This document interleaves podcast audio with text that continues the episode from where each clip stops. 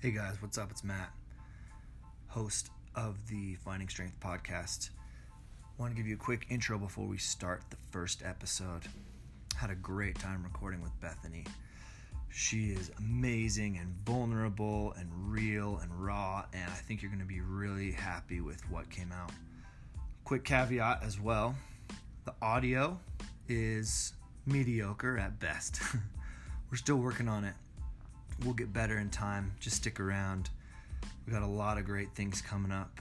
I really, really hope you enjoy this episode, and we want to hear your feedback. Also, if you can, go onto iTunes when you get done reading, or excuse me, listening to this, and give it a five star review. We could really use that. The more notoriety, the more shares we get, the quicker up the ladder we'll go, and the more people we can help. And that's what we're all about.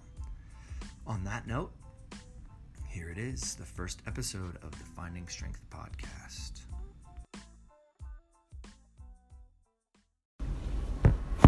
Welcome.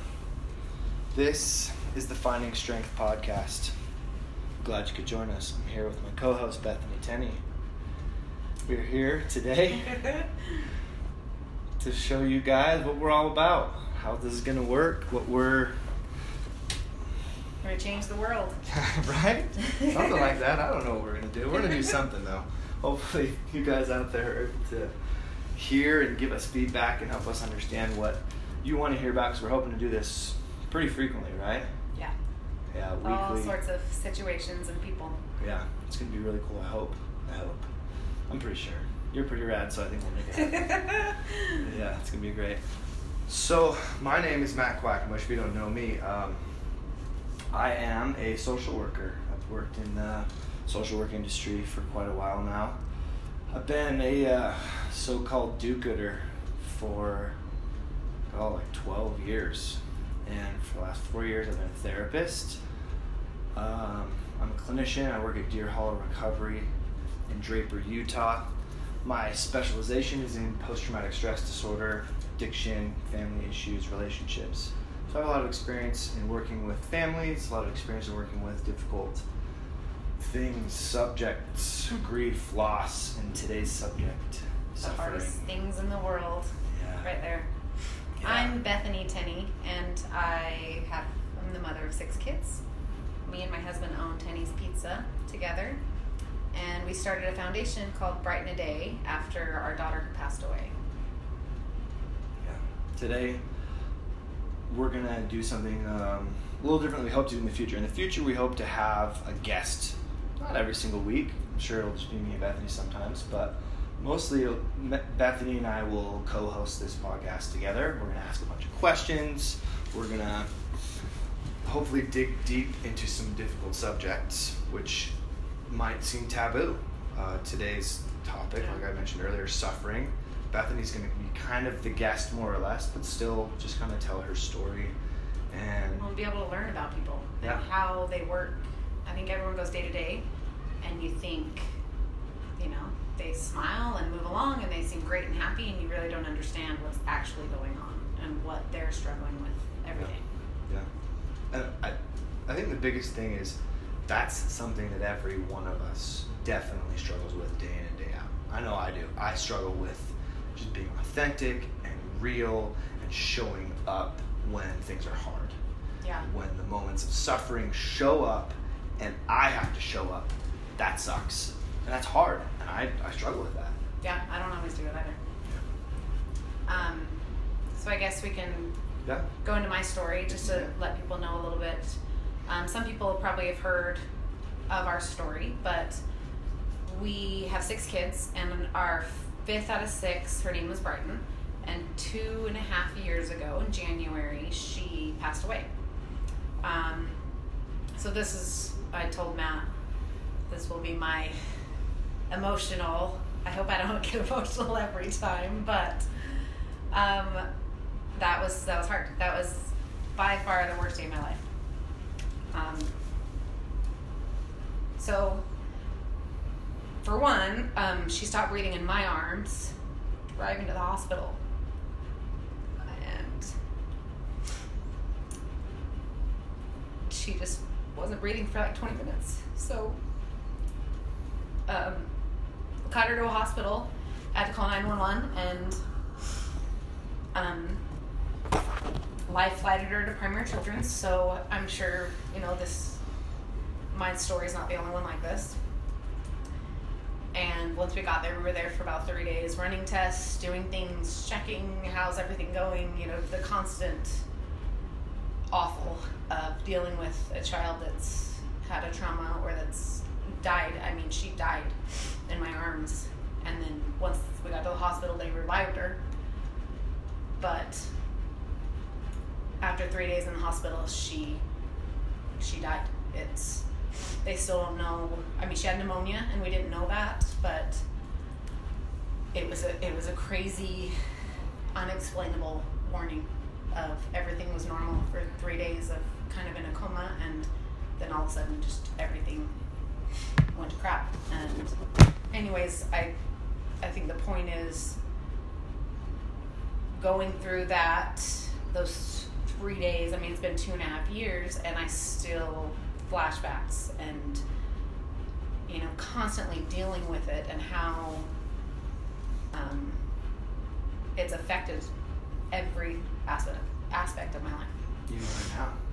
Yeah, yeah. Nothing. I mean, I mean, obviously, I still can't even mention that night or that morning. It was five o'clock in the morning um, without getting emotional because it was so awful. And since then, I've seen, you know, other moms go through similar things, and it's just heartbreaking, and it brings it all back every time because I just know, in a sense, of what they're feeling and some of the things that they're going to go through over the next span of time.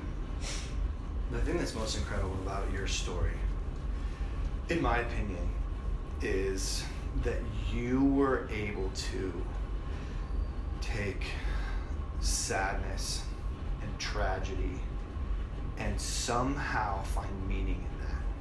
And and and this isn't the first sadness or tragedy you've experienced, right? This is not the first trauma you've experienced. Even as even as a young girl, you Yeah, your I uh, when I was growing up, my mom, when I was 12, died of cancer.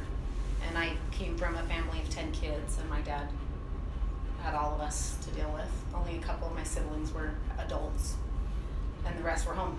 Um, so, yeah, I think it was different. And I think that's what I. Some people have said to me, which there's so many cliche things that people say to you when you go through trauma that are, it's hard. We got questions like- on that.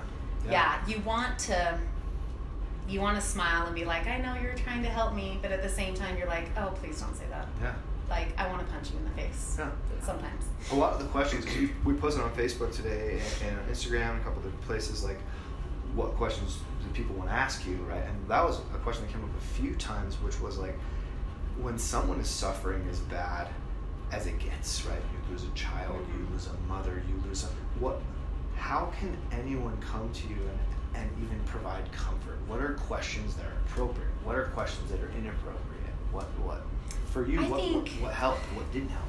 so i would say both of my situations are different when my mom died i was looking for anything and yet nothing because i wanted a reason i wanted you know it's like we have 10 kids my mom's gone and i barely know my dad so this is awkward now but I, I so i wanted a reason but at the same time i kind of. What do you mean a reason? Sorry. I wanted I wanted there to be like, okay, she died because uh, of this. you wanted she, the why behind yeah. her loss. This happened because you're all going to be better.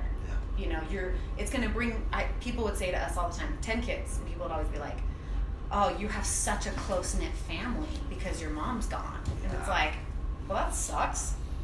Like, who wants to go through that to have a close knit family? Sorry, I'd rather I'll- not close-knit I'd rather not my be. mom here. yes, Right? I don't need to be that close to my siblings. Yeah. It's fine. Yeah.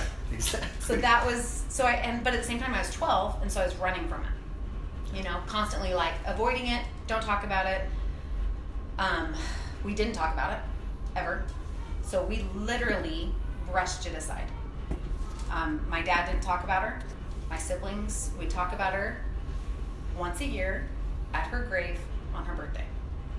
And or actually it used to be on Christmas and then it was on her birthday. Anyways, once a year we'd talk about her and we'd all sit and cry like sobbing crying Yeah. because it was the only time we talked about her So that was a different situation than with Brighton. With Brighton, I'd have people say things to me like, "Oh, she's in a better place.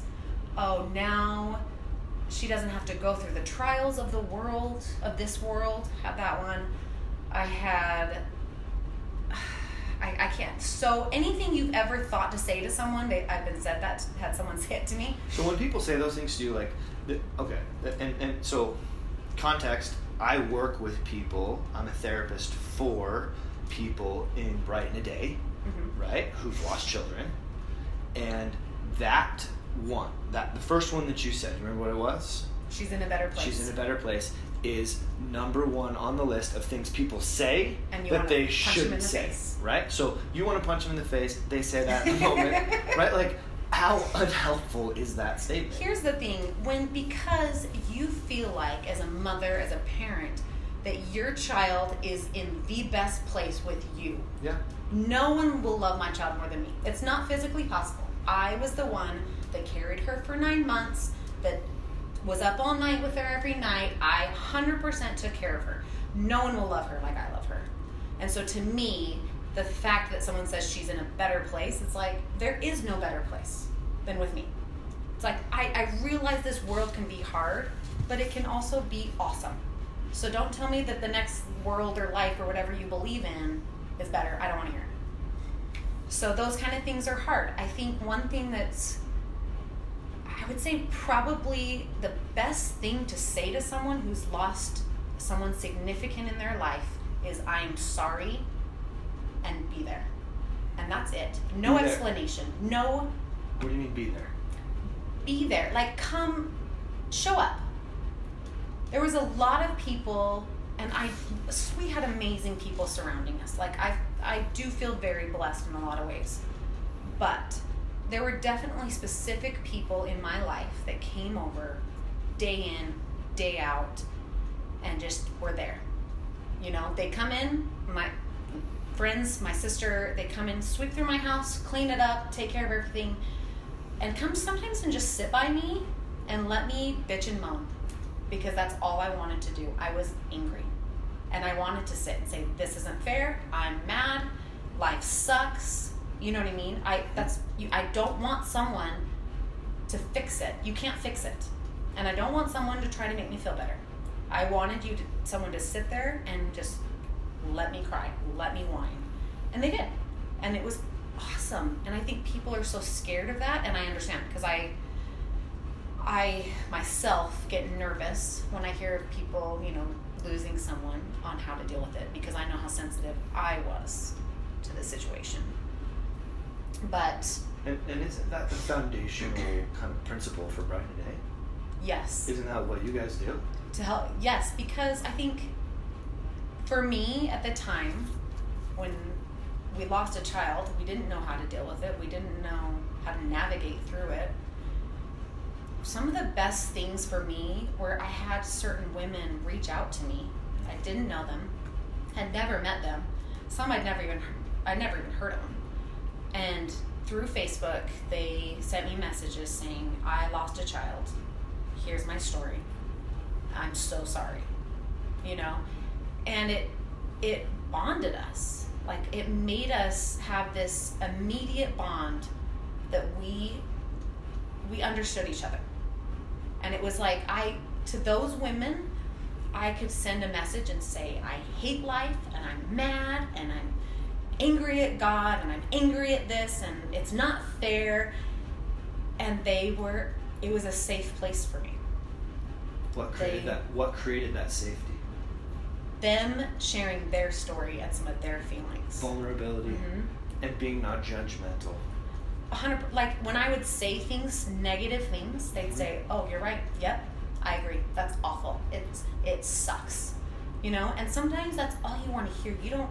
I think as as human beings, we want to fix each other, For sure. and I'm totally like that myself. I do Sure. it with my kids. I do it with, and sometimes you can't fix it, and so all you can do is sit there and let someone lash out. One of my favorite um, kind of phrase that pays that I use all the time is um, I ask if something is fixed or something needs to be fixed, that implies that it is what? Broken. Broken. And so when we try to fix other people, the inherent underlying message of that is you're broken and you need to be fixed.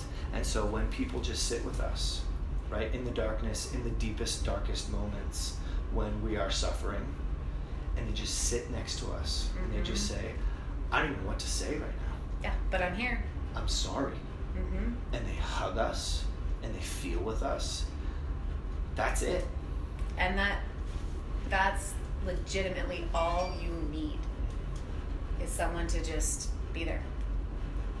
And I think there's been times since that experience. I mean, honestly, the first year after Brighton died, I I can't tell you much. I don't remember. It was a fog of depression, of doing things. You know, it was experiences that I, I, I just don't even remember. I I remember trying to numb any way, anywhere I could mm-hmm. because I could not handle feeling so much all the time. It was exhausting. I remember going and trying to get sleeping pills and doing anything I could, you know, drinking anything that could make me not feel. And which it worked for me at the time. But that only lasts so long. And then you have to start to function. And it after the first year, I remember thinking, okay, I got through everything. I've done everything. You know, holidays, birthdays. I've I've done this all now. It's gonna get easier, and it doesn't. It was so much harder. Year two of anniversary, birthday, Christmas was harder, and I think maybe because I didn't anticipate it, but I I ended up basically let's see her she passed away in january 2016 that next october 2017 i would consider i felt like i was having a nervous breakdown. I felt like i was just slowly just downward spiral. Things were getting worse and worse and worse and holidays were coming which you know halloween when you have little kids is the funnest thing in the world. When you don't not so fun.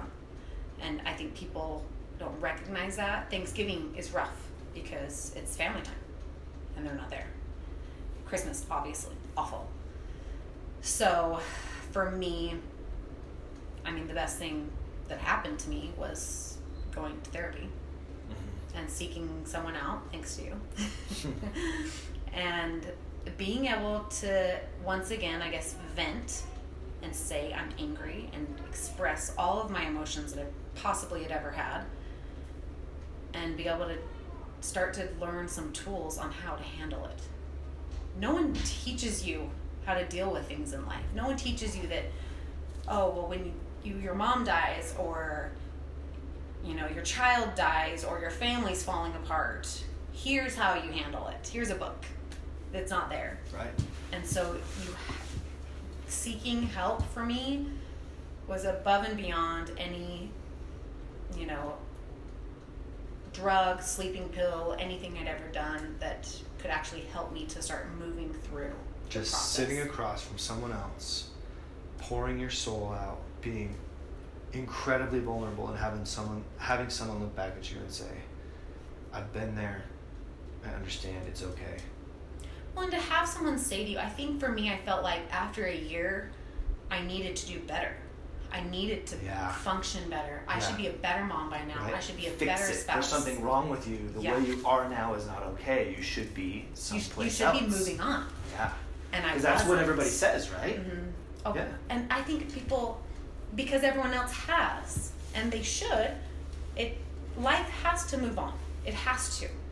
And so for when everyone else has moved on, that's even harder on the person that can't move on. Moving on means that you are losing that person even more. And it's an awful feeling to think, well, if I move on, I'll forget. If I move on, I won't. She won't be. If she's not on my mind every day, all day, then she's not a part of me anymore. And that sucks. And so I think having someone sit across from me and say, you know, no, you're right. You should be pissed. And you you can be as mad and as sad and whatever you want as long as you want. and everyone else can suck off because that's you know what I mean? Sure. Screw them because this is your journey and how you have to deal with it. And everybody's different. Yeah. And that's what I've learned. Like, I have other moms that I'm friends with that are amazing. And we all are going through the loss of a child. And we are all different. And how we handle it is different. And our relationships with our spouses are different. And our relationship with our kids are different. And so it's like, yes, we help each other, but we all need specific help alone as well. Which that's one thing too that has helped dramatically is with our foundation we try to pull each other together. You know, when people have lost a child, we try to help each other. We lean on each other. We're there for each other. We Kevin and I have gone out to dinner multiple times with people who have lost a child and just they just want to talk about it and they just want to cry and we are more than willing to sit and cry with them because it's like you know i hate saying i get it because i feel like i hate when someone tells me they understand because they don't every relationship is different every Uh-huh. death is different every and so i always tell them i don't understand exactly what you're going through but i understand loss and here's how i've dealt with it or how i want to help you deal with it Can someone who's never lost a child say that to you and you feel like their empathy for you? Yeah, I feel like the people that have said to me basically, I don't get it, Yeah, it's huge. I'm like, thank for sure. you. Way better Please, than right, oh. like Please don't compare things to it. yeah, Uh, at least. Right? That's the worst way to start out like a, a moment of like trying to connect with somebody, right?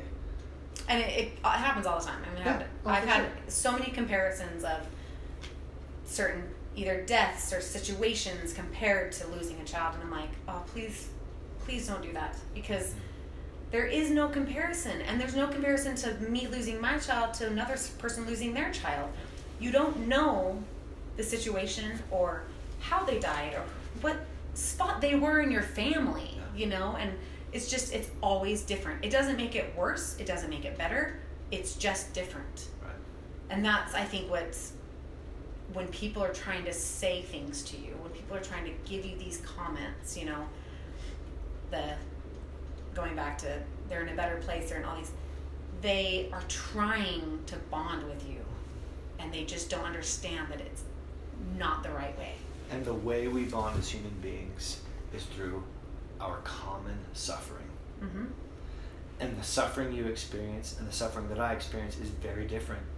However, we both experience suffering. When you look at the human experience, everyone's life is so vastly different from here to Tibet, right? And the Dalai Lama, somebody who we've been reading a lot about lately, Yeah. his life is so vastly different than ours, or somebody in Japan, or somebody in Africa, so different. However, the one thing that binds all of us together forever and always is that we all will suffer. Oh, it's when when Bridie died, the one thing I was looking for mm. was other people who had gone through something like I had. Because to me, I was like, I didn't know anybody. I had never known, like, I shouldn't say never, but I didn't know anyone my age, I guess, or like in my situation. So, what I heard you just say was in your darkest moment of suffering, the thing that brought you the most comfort and solace was knowing and understanding that other people suffer as you suffer. Yes.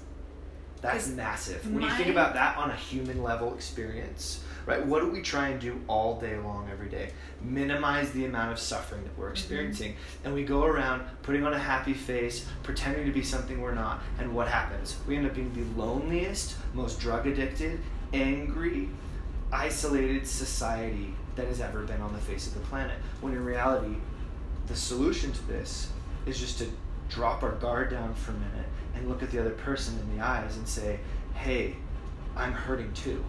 Yeah. Well, because some, I think it's it's uncomfortable For sure. people. Like I know it.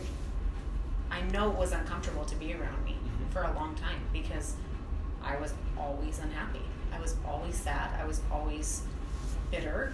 All those things. And so, who, who wants to be around that? Yeah, nobody wants to be around someone who's in pain all the time when I can't even deal with my own pain? How am I supposed to take on somebody else's pain when I believe that I can't even handle my own pain? However, when I change my mindset and say, oh, wait, pain and suffering is not only part of life, it is life, and that's the way I find meaning. Mm-hmm. I'm able to sit with somebody who's also suffering and understand them and look at them and feel with them rather than for them. And things change. You connect with people. You bond, right? You bonded with these women in a way Oh. that you've never bonded with anyone else. They, these women will always have a special place in my heart. Always. They still do. I go to lunch with them, you know, dec- pretty regularly. I we have a connection that you cannot have with everybody. It's it's different. That's the best way to explain it. And I think too, you know, with losing a child, I think something that's that was different for me, other than aside from losing my mom, was the guilt that I, you know, when it's your child, you are responsible for them. Mm. They are. You're the one that has to take care of them. You're the one that's supposed to keep them safe. And so when you don't, it is the most awful, gut wrenching feeling. Like, well, what if I had done this? What if, you know, for me, I went over and over and over again. Well, what if we called 911 instead of driving to the hospital? What if we hadn't stopped to do CPR and we drove, you know, sped to the hospital? What if I had taken her to the Instacare that night when it crossed my mind to do it? There's so many things, the what ifs will wreck you. And when I've talked to these other moms and these other women, they, it's the same story.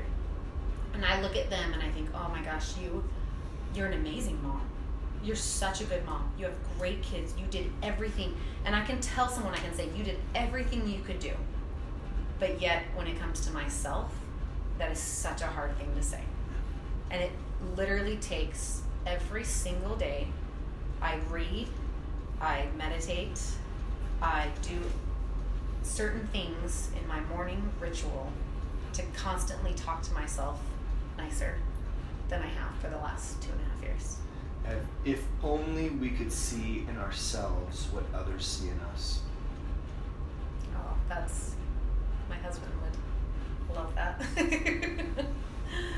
but I think that's the thing too. It's like as much as you said with we want we want to empathize with each other. For sure. We want to be there and understand each other. But one thing I struggle with is not having the empathy I wish I had sometimes For who? for people who haven't gone through this. I'll look at people I would say that's one of my things I I something I dislike about myself the most that I would I want to change and I'm going to change is I get jealous of families that have all their kids. It's it's not it's not money, it's not looks, it's not you have this or you have this, it's you have all of your children. You don't wake up every day or you don't go on a family trip and look in a car and you're missing someone. It always feels like something's missing. And so I just sometimes I wish when other people go through things maybe aren't as hard in my mind, I could show that same empathy. I don't want to be calloused. I don't want to be, well, your life's not as hard as mine. Because it's not true. I, Well, what if it is though? Like, I mean, uh, the the thing is, is you want to take the comparison out of your life, yeah. which is fantastic and wonderful amazing and awesome, and it shows how virtuous and wonderful you are as a human being, right? When in reality, like, you, your life is difficult, and that's okay, and you suffer, and you wish things were different, like other people do, right? And and that's your battle that you fight every day. You like you said. I mean, when, when you said, "I'm jealous of people who wake up in the morning," and the first thought, basically, you said the first thought in their head isn't, "Oh my gosh, I wish my daughter was here." Mm-hmm. Like I can't, I can't even can't imagine what that's like. And I just, I just, I'm so sorry. It just freaking sucks. And that's the thing, it does suck. But if I can make myself focus on the good things that are going on in my life, Hmm? I'm okay. Gratitude. Like, I have a great life. I have five other children that are amazing. I have the best kids. I have a husband who is awesome, and we are best friends. Like, we have a business that's thriving that we worked. We have so many things. If I can get myself to focus on that, I'm good. The second I let my mind wander and say, "Poor me," I don't have this, I'm missing this, it's going to be a rough day or a rough week or however long it is until I can pull myself out of that. And honestly, there are days that sometimes I want to just wallow and cry, and I've come to terms with the fact that that's okay. For Every sure. year on her anniversary, we sit and cry. And I'm mad and I'm sad. And we do whatever we want to do that day. And on her birthday, I cry. And on certain other days of the if something happens, just a week and a half ago, I just was missing her and I went to her grave and I just sat and cried. But I'm learning, and this is I think the most important thing I've learned in all of this is I'm learning to not let that day or that even you know couple hours turn into multiple days or a week or a month or you know almost a year that it was right after everything happened and that's what's making my life better and happier and more enjoyable I think what's difficult about suffering is that it. I mean, we can find the common humanity in suffering, like we've been talking about, right? Like that human beings in general suffer, and that brings some comfort. What's kind of next level in suffering is understanding that it breeds meaning, and without it, finding meaning would be near impossible right? Um, one of my favorite quotes is by Nietzsche, the philosopher, and he said, "To live is to suffer; to survive is to find some meaning in the suffering." And Nietzsche actually believed that happiness was what men claim that they want, but what they really want is to find meaning. And when we constantly reach for happiness and we forget about the fact that we find meaning in the most difficult things in our lives, we lose sight of what is most valuable. And I think you you just kind of without knowing kind of said that like the thing that brings you the most meaning, especially now, is your relationship with your children and your family. And that's the thing that makes you most grateful and makes you understand that life is okay and you've lost someone deeply meaningful to you. And you can go on still, even though that loss has happened, even though there are probably days where it feels like going on is not possible. Yeah. I think too, one of the things I remember thinking when my mom died, my life was split into two, into two categories.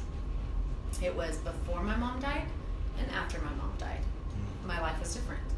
Before my mom died, in my mind, which, you know, obviously we all think growing up like it was roses and everything was wonderful. Hunky dory. But in my mind, it was a great life. You know, I had all these siblings. It was chaos and fun and crazy, and my mom was amazing and cooked for us and cleaned for us, and it was she was just incredible. Was PTA president and primary president. She did everything. And so after she died, we never talked about her. Everything changed. Everyone, it just was different. Everything was different.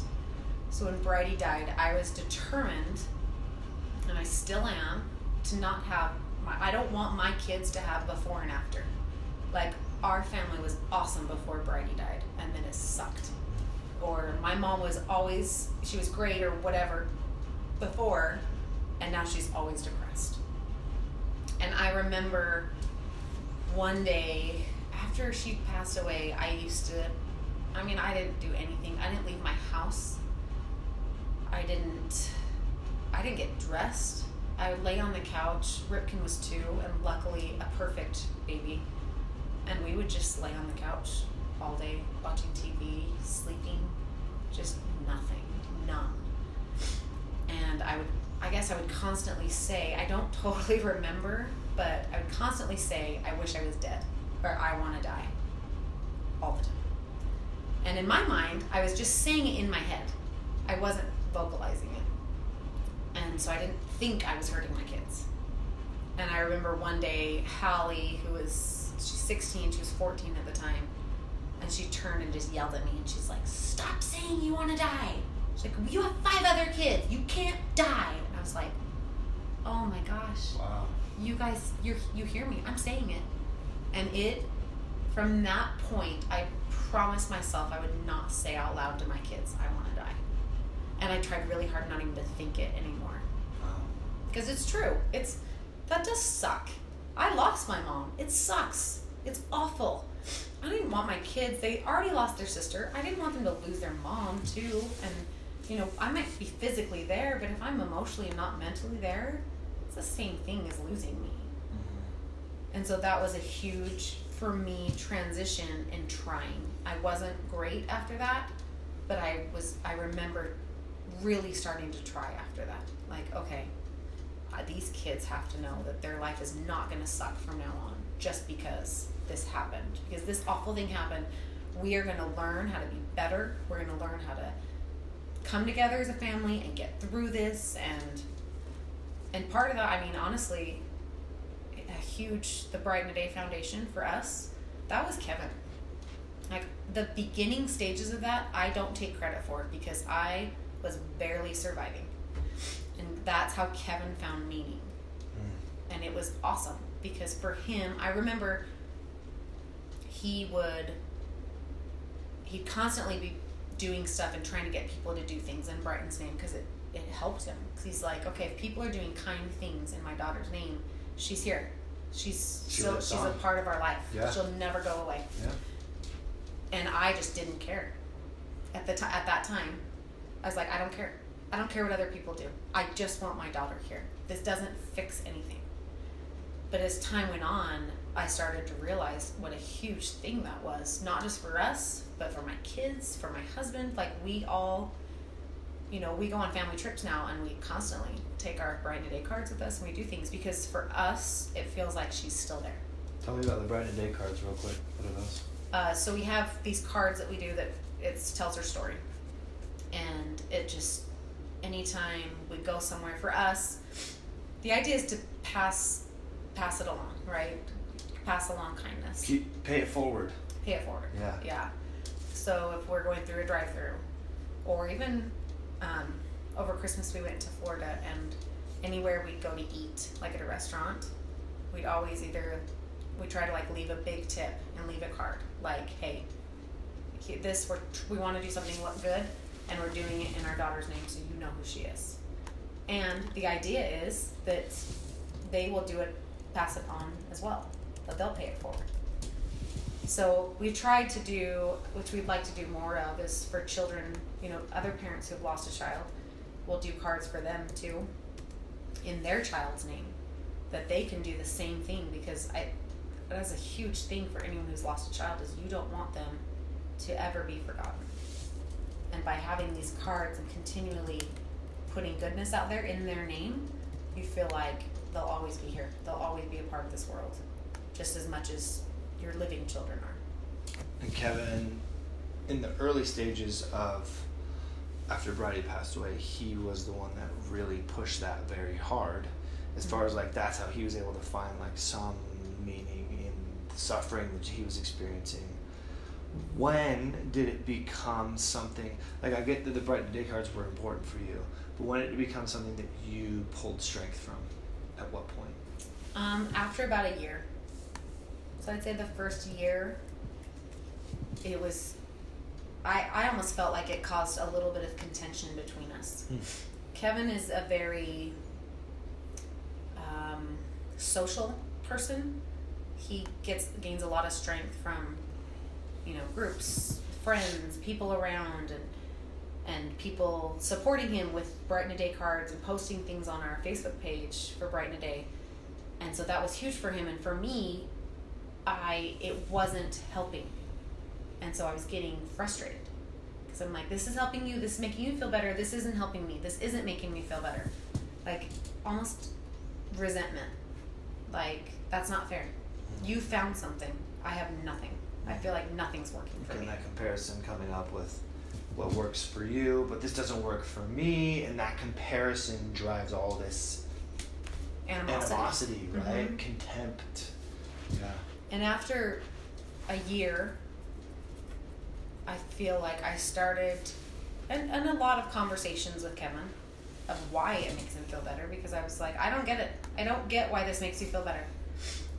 And then on her year, her angel anniversary, that first year after she passed, we had, we threw it out there to get people. This, yeah, this is exactly where it changed for me. We threw it out there to have people do a kind act on her birthday, or on her, it was on her birthday. So it was over a year. It was May 2017. And we had like 200 people post or message us or text us or something saying they did a brighten a day that day or gave a card or did something. And it was so cool. I mean, it was such a hard day, and then it was amazing. And we sat around with our kids that night and read them to them and showed them to them, and they loved it. And they it just brought like so much comfort to all of us that it was finally like that point of oh okay I get it, and that's when I was felt like I can do this. I I can help. Have you looked recently at how many followers a Day has? No, I haven't. I just looked. Ten thousand one hundred and sixty. It's not a small thing.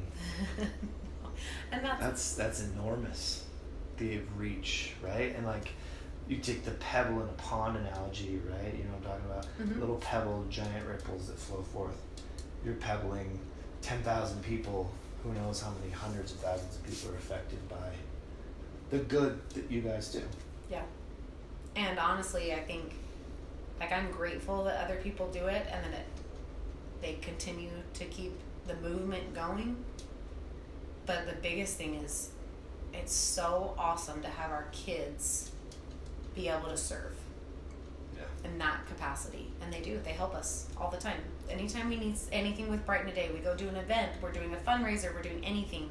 They are all there doing it with us in Bridie's name, and they, they love it. And it gets us all talking about her still all the time. So it almost preserves her memory and keeps her in your heart Yeah. as you take that, find meaning, you serve, look for gratitude. Yeah. Those are important principles. And it doesn't take away the suffering. No, no. No. And it never will. I think that's something that I That's didn't not the point, understand. right? But That's I, not the point. I didn't get that. I didn't get that. Because I can honestly say when my mom passed away, it was hard and I had hard days for a long time. But it it got so much easier. It was a it was different. You know, it's like I got used to not having my mom around. And I had sisters and I had a dad and I had a stepmom and it kind of all filled that void. There is no filling this void. There's no filling the void of losing a child.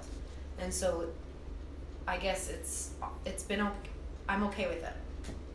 I'm okay with the fact that it's going to be hard forever, and it's never going to be easy. But like I said, so I take my days, and I let them happen, and I sit there and I just I I allow myself to be angry and hurt and everything. But when I do that, it gives me multiple days after, weeks, that I'm good. Like I am I'm genuinely happy a lot of days. There's still sucky days. But I try to enjoy it. I just tell Kevin, I'm like, as awful as it is losing Brady, I feel like I love my kids more because of it. Because I I sit down and I play games with my four year old. And I probably didn't do that before. because I'm busy. Life's crazy. You know, I try to sit and talk to my older kids at night at two in the morning when I want to go to bed, and they want to sit and talk, and I enjoy it. And I try to. We do more family trips and more family days than we ever did before, because I don't know what happens next. I don't know when, if, how I'm going to see her. But I know I've got this now. And I'm going to enjoy what I can from it as much as I can. That's amazing. And you You're know incredible. You know me well enough to I know, know that there are well. some days For sure. that is not true. However, in this moment, I feel that deeply, and I see your your genuineness and your authenticity and who who you are, and and I watch you live your life, and it inspires a lot of people, and. These words that you're saying, right? Like, hopefully, it's reaching people listening to this. I feel it as I sit here with you and I watch you, and as we've become very close friends, I know that's true for you, and you live that every day, and it's it's incredible to be witness to. It really is. Thank you. It really is. You change a lot of people's lives. I don't think you realize it, but you do, and hopefully, And I want, I mean, that's continue, honestly right? the biggest reason why I agreed to do this with you is I'm not always the most social and talker, but it is really important to me, especially after just some of the things we've gone through. If I can do anything that helps other people get through this life easier, better, I don't know, any anything that makes their life gives them a tool of any sort, I'm in. I'll do it because I know it sucks and I don't want to do it by myself and I hope that nobody has to ever do it by themselves. And so if there's any bit of knowledge from the crap I've been through, I, I'm there. I'll do it. I. Speaking of your knowledge, let's uh, hit up some questions. Is that okay? We've answered Yes. actually a lot. I was gonna looking say I through- tried to think of some of the ones that Yeah. were in my head. One of the ones that I really loved that I think you could do well with is from our friend Robbie. Oh, Robbie Law. What's up, Robbie? Hopefully you're listening to this. He writes, I often wonder when someone goes through tragedy how much distance I should give them. My involvement feels less important in most situations than the immediate family. In some cases, family feels too overwhelming. In some cultures, it seems like it would be pretty easy to get overwhelmed with, quote, love, unquote, when we are suffering. Who should we suffer with? Or maybe my question to someone who has suffered might be, how do you tell those that want to show love but actually make it harder to just back off? Oh. That's a good question. That's a really good question. That's hard to do, so sure. I'm going to tell you just a little story of we have these friends that you, Robbie, you know, Matt, you know, the Smiths. yeah. So these friends, Parker and Terrell. When Bridie passed away, we've been friends. We've been friends for almost 20 years now, but we hadn't been close friends for a long time. We hadn't lived by him for a long time. We hadn't seen him. Um, just hadn't been in, as involved with him. And when Bridie died, sh- they showed up constantly. Not maybe every day, but regularly they would show up. They came over. Terrell came over for the funeral and did all my girls' hair, cut all my boys' hair. She said, I, I want to, she was a hairdresser. She said, I want to do everyone's hair. Okay, she did that. And then they'd show up just on nights, just randomly. Just show up at her house, bring dinner. Come, they would bring their kids who were the same age as our kids, and that would completely entertain them, and keep their minds off of what was going on. They did not stop showing up, and they have not yet stopped showing up. They live an hour away from us, and they come see us all the time. And if they're not coming to see us, they're checking in on us. So, in that aspect, you think, oh, well, I'm not family. Maybe I'm not as important. Right. Our friends have become just as important as a lot of our family to us because they've been there. And we've had family be there too. I'm not saying that that's not the case, but I'm just saying, you know, friends friends are important. And if you're close in any way or if you want to be close, there's no better way than to show up. You don't need to stick around for hours and hours, but the constant being there for me was huge. Like I said, I had friends who literally would come in, drop off donuts for my kids for breakfast, clean my dishes, and leave before I even woke up. All every day. Like they would just make sure we were taken care of. And this happened, I mean, years. Kevin has an Aunt Chris who I adore, who has brought us donuts like once a week for the last two and a half years. I didn't know that. hmm She's the sweetest really lady, cool. and my kids, it's, I mean, it's donuts. It's like big deal, right? But my kids have loved it. Like to them, they're like, and she doesn't stay long. She drops them off. How are you doing? Gives us hugs, and leaves. But it's something my kids for, and you know, now it's it's. I can honestly say it's not as big of a deal. They're doing great. My kids, I feel feel like are really well adjusted now. But gosh, those first couple years to have something to look forward to all the time was amazing. So be that person. If you don't want to be the one that's maybe there suffering, if that's something you're not in a place you can handle, be that person that drops off some donuts to the kids once a week or that shows up with, you know, our friends Dan and Susie used to bring ice cream regularly. we gained a lot of weight that first year.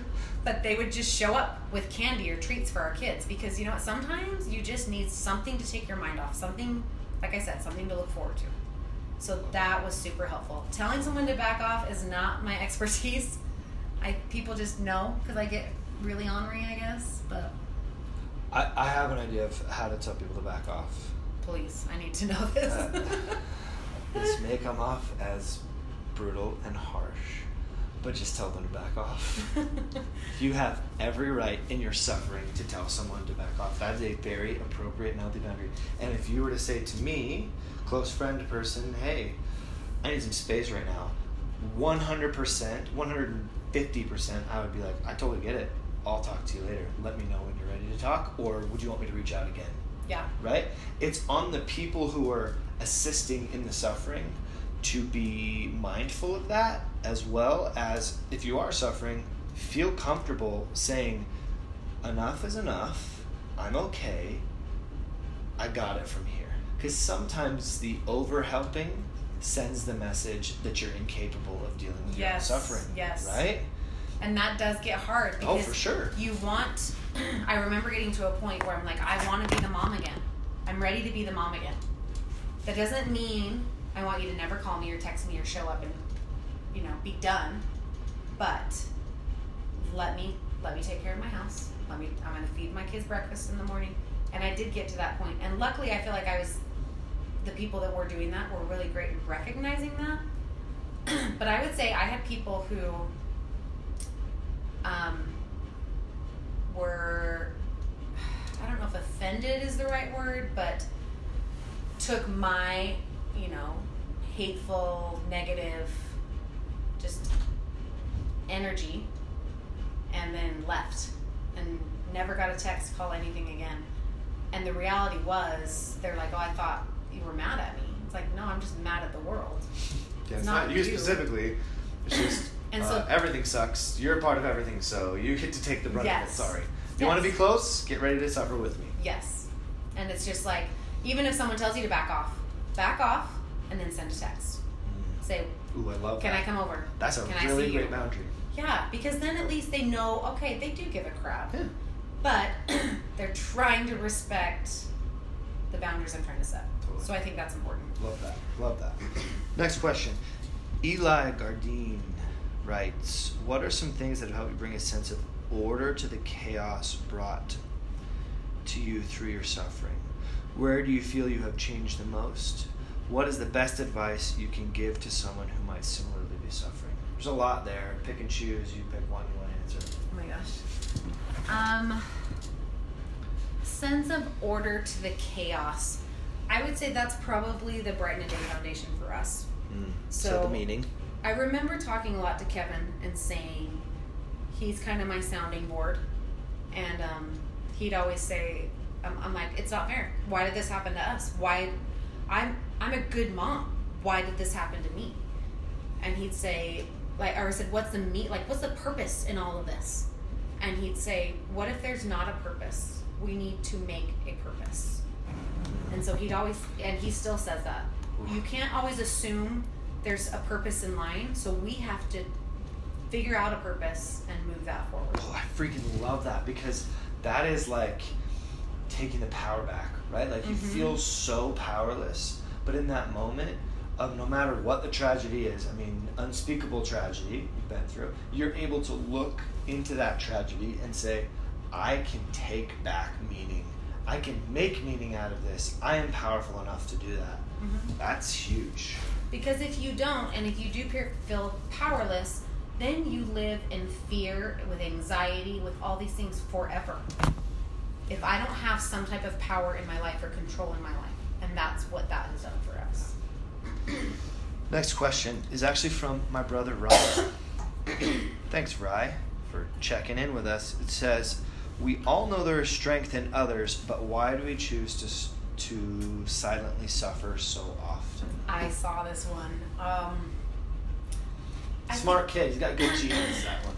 I saw this one. I've, I've actually thought about it since I've seen it. I think out of fear. I think One hundred percent. a lot of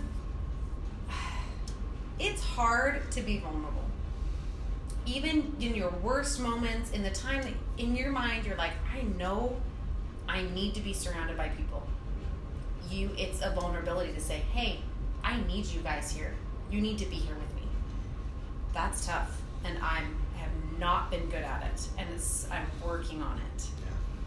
but I think that's the biggest thing. I think being vulnerable is scary to everybody.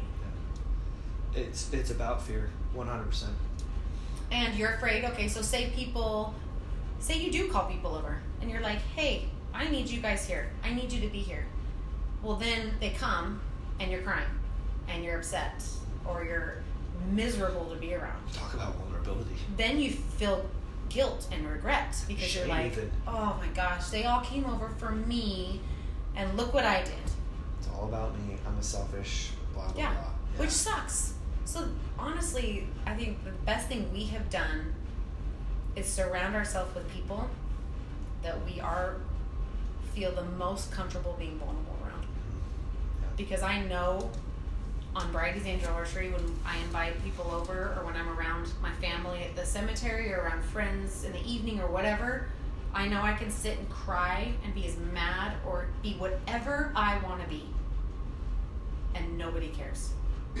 and nobody thinks any less of me. I know that. And that's created a huge comfort for me on those days. And and you, say nobody cares, but I think, and maybe I'm gonna speak for you for a second. Tell me if this is if this is true or not. It's not that nobody cares. It's that they don't judge, and you know they're not going to judge, and they're going to accept you at your most vulnerable. Yeah. They exactly. do care a lot, but they don't care if you cry. Yes, and they'll still call me to hang out on the weekend or call me over for family dinner because they know that as miserable as I was, and I may be miserable the next time they see me, they love me. So they don't, they're okay with it. Yeah. My favorite vulnerability phrase is be scared and do it anyway. That Brene Brown? Of course it is. I love her. She's the best. Be scared and do it anyway. You can't beat that. I know. and Because you're scared all the freaking time. about everything. And fear is a part of life. We have to be afraid. That's how our brains are programmed, right? We are programmed to live off of fear. Our brain is this primitive organism that has been around for two million years, and it is programmed to keep us alive. And that is its primary function. It doesn't care if we're happy, it doesn't care if we thrive, it just doesn't want us to die. And guess what is the thing that says you're gonna die the quickest? Uh, fear. And guess what vulnerability brings? Fear. So when I'm vulnerable, that primitive, old, old, old part of my brain says, hey, you're gonna die. And I'm not being overly exaggerative I- here. I It- agree with this. It literally says you're going to die. And you have to override that primitive belief that you have in your brain that you're gonna die if you're vulnerable and say, no, when I'm vulnerable, that's when I find connection. That's Oh, hard.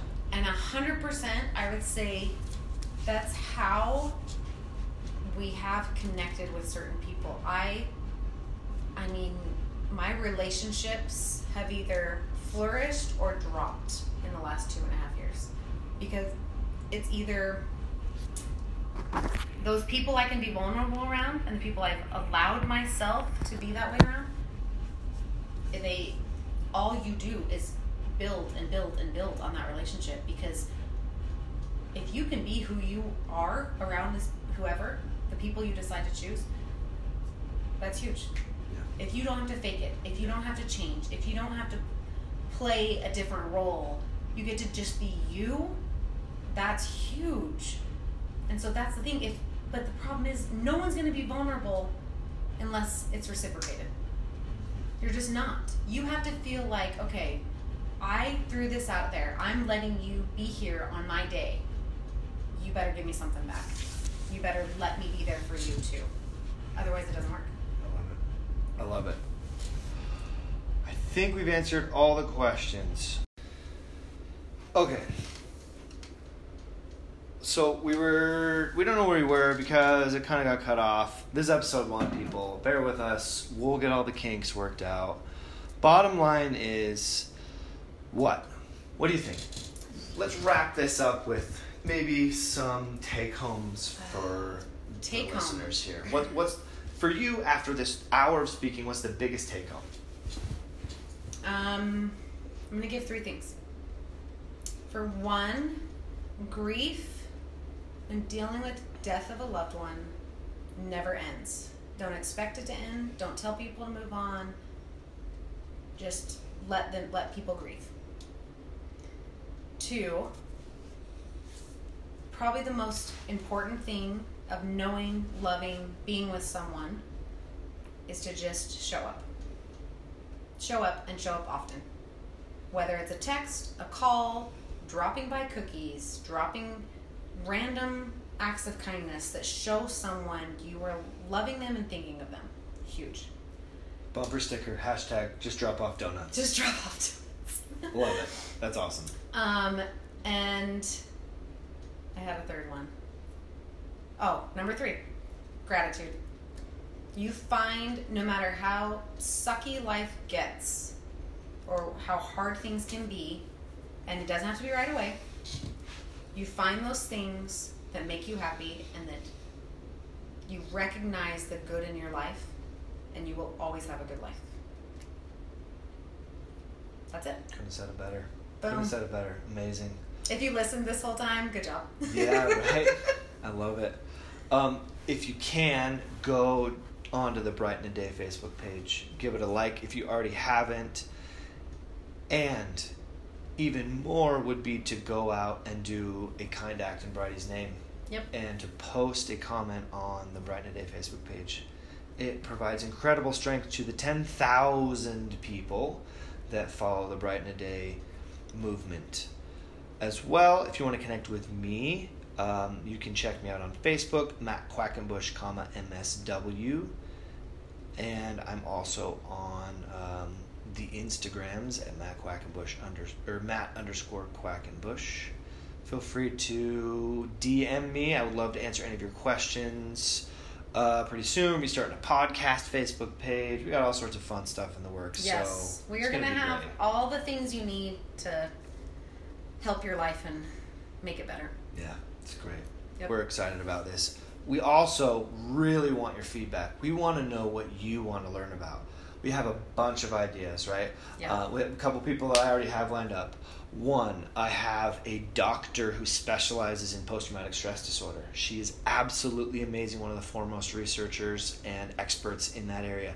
I have a police officer who works in child sex crimes who's going to come on. We're going to interview him. He's going to talk about his life and what it's like to deal with that side of things. I have a therapist who is an expert in relationships and, most importantly, sex. Yes. It's my favorite subject. We're gonna have a fun ep- that episode will be super awesome. Don't bring the kids to that one. That's gonna be a great episode. Um, I have a Green Beret who's po- possibly going to come on and talk about his experiences overseas in Iraq and Afghanistan and PTSD. Bethany has a bunch of people. Kevin does. If you want to come on the podcast and be a guest, reach out. We're hoping to make this thing pretty big Yes. and reach a lot of people. That's kind of the goal. we want to hit all aspects of life that can so that way we can help everybody everybody's got something going on some issue that they're dealing with and we want to make sure that we can be of help to everybody Awesome. Well, to my friend and co-host, you are incredible. Thank you. That was wonderful, super fun. I really enjoyed it. And to all our listeners out there, thank you for listening. yes thank you thank you that was awesome See you next time.